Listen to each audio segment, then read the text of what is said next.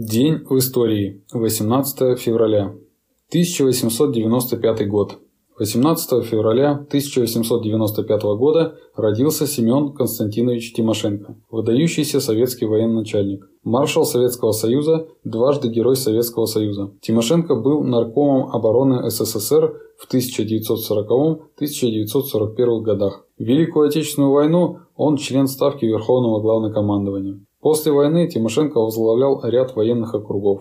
Семен Константинович Тимошенко родился в селе Фурманка, ныне Одесской области, в семье крестьянина. В юности батрачил, на военной службе с 1915 года. В Первую мировую войну Тимошенко воевал на Западном фронте в качестве пулеметчика в кавалерии. Затем вступил в Красную армию. Семен Константинович Тимошенко отличился в боях под Царицыном в 1918 году. В составе Первой конной армии сражался против генералов Шкура и Мамонтова под Воронежем и Костромой в 1919 году. Первым ворвался в Ростов 8 января 1920 года. Тимошенко дрался против генерала Деникина, батьки Махно, поляков Пилсудского и белогвардейцев Франгеля. Ближайший соратник Семена Михайловича Буденного. Он прошел весь легендарный путь конармии, был 5 раз ранен. В сентябре 1939 года войска Украинского фронта под его командованием совершили освободительный поход в Западную Украину. Во время Советско-финляндской войны 1939-1940 года Тимошенко командовал Северо-Западным фронтом, войска которого прорвали линию Маннергейма. Семену Константиновичу Тимошенко было присвоено звание маршала Советского Союза 7 мая 1940 года. С именем маршала Тимошенко связаны многие сражения Великой Отечественной войны под Вязьмой, Ростовом-на-Дону в 1941 годах, Харьковом в 1942 году, Демьянском в 1943 году, победы в Ясско-Кишиневской и Будапештской операциях в 1944 год. Маршал Тимошенко похоронен на Красной площади у Кремлевской стены. 1918 год.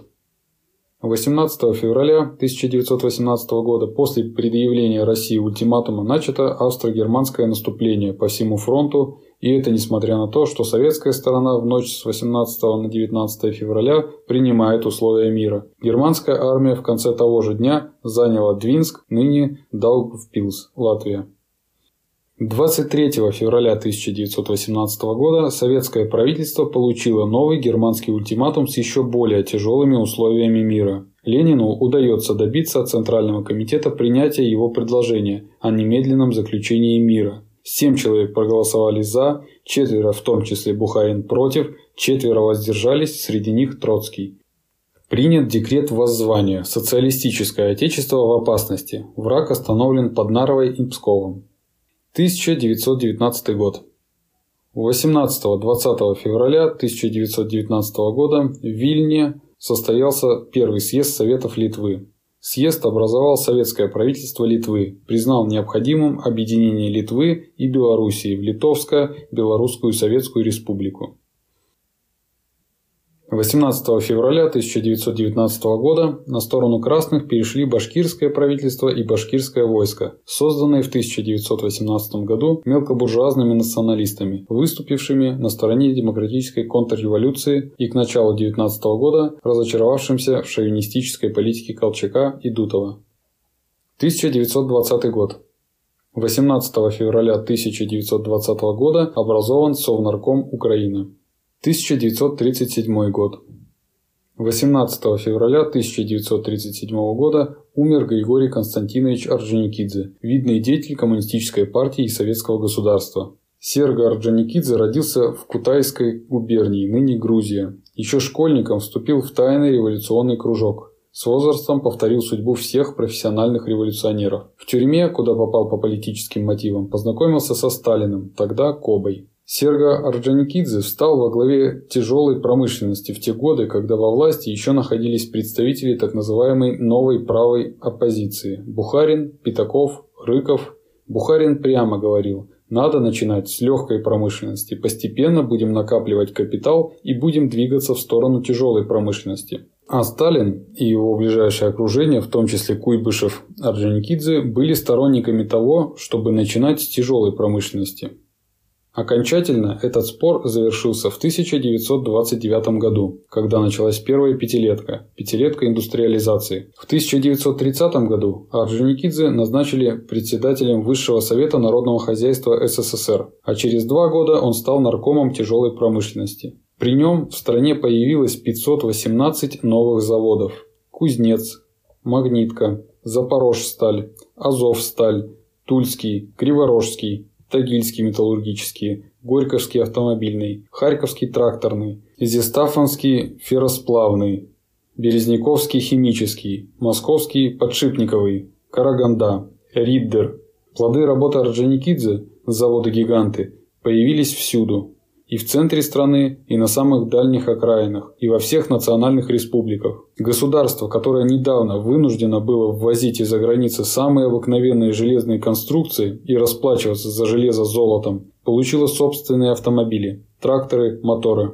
СССР строил самолеты, турбины. У нас появились свои отечественные: азот, синтетический каучук, редкие сплавы, алюминий, особо точные приборы. По производству тракторов СССР вышел на 1-е место в мире, по выплавке чугуна на 2-е, по производству электроэнергии, стали, грузовых автомобилей на 3-е. Для того, чтобы увеличить выплавку чугуна вдвое, с 5 до 10 миллионов тонн в год, Германии понадобилось примерно 10 лет, Соединенным Штатам – 15, Англии – 36 лет. В Советском Союзе задача была решена за неполных 4 года.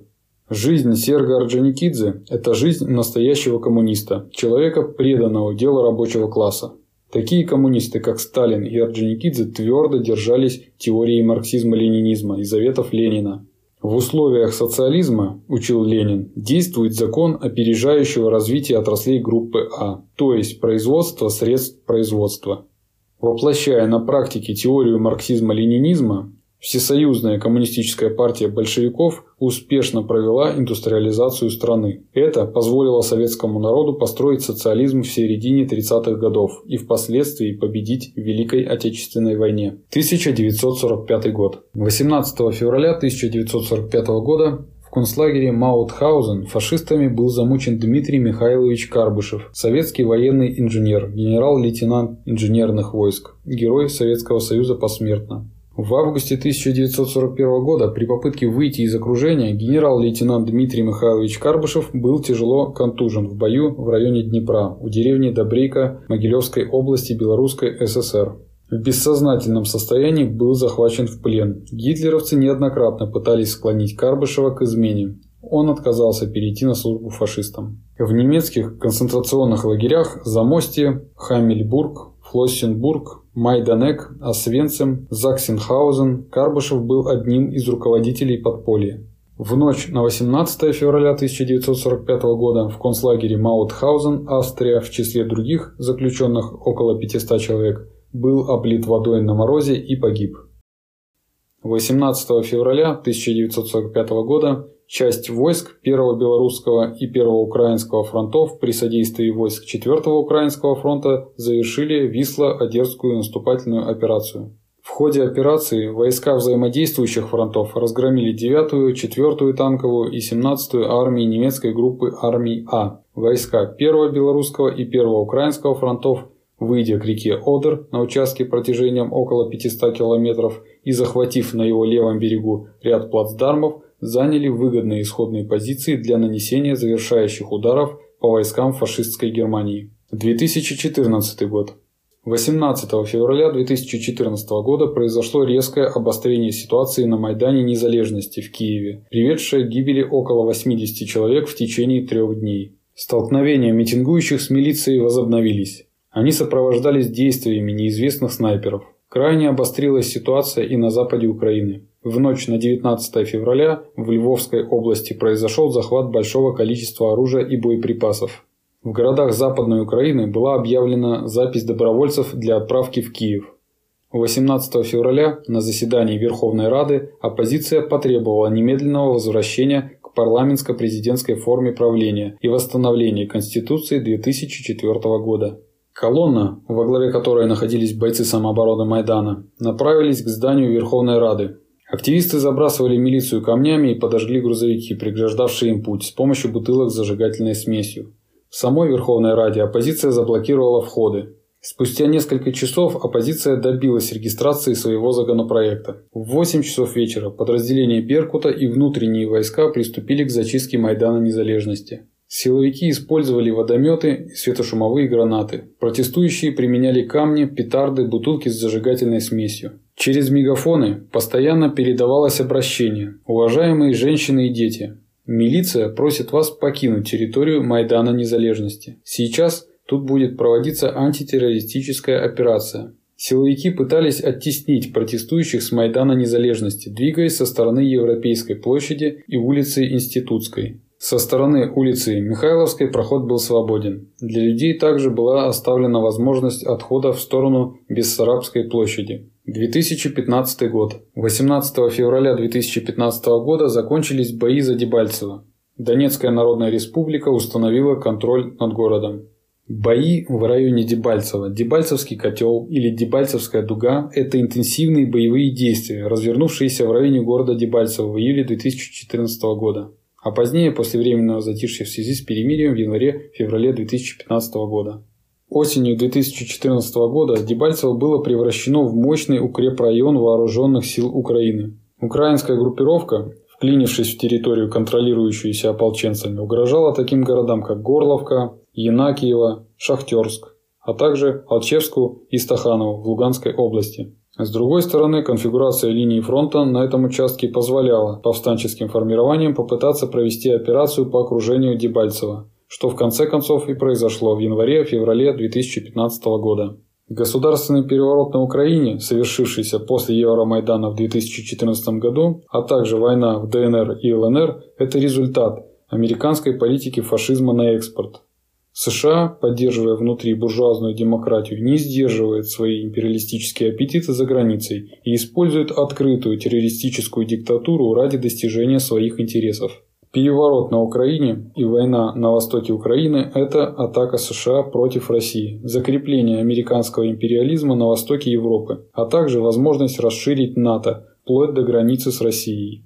Героизм борцов с фашизмом из ДНР и ЛНР достоин высочайшего уважения и войдет в историю. В то же время рабочим Украины, ДНР, ЛНР и России нужно организоваться, чтобы никогда больше не допустить фашистскую заразу на земле. Пролетарии всех стран, соединяйтесь. Таким был день в истории.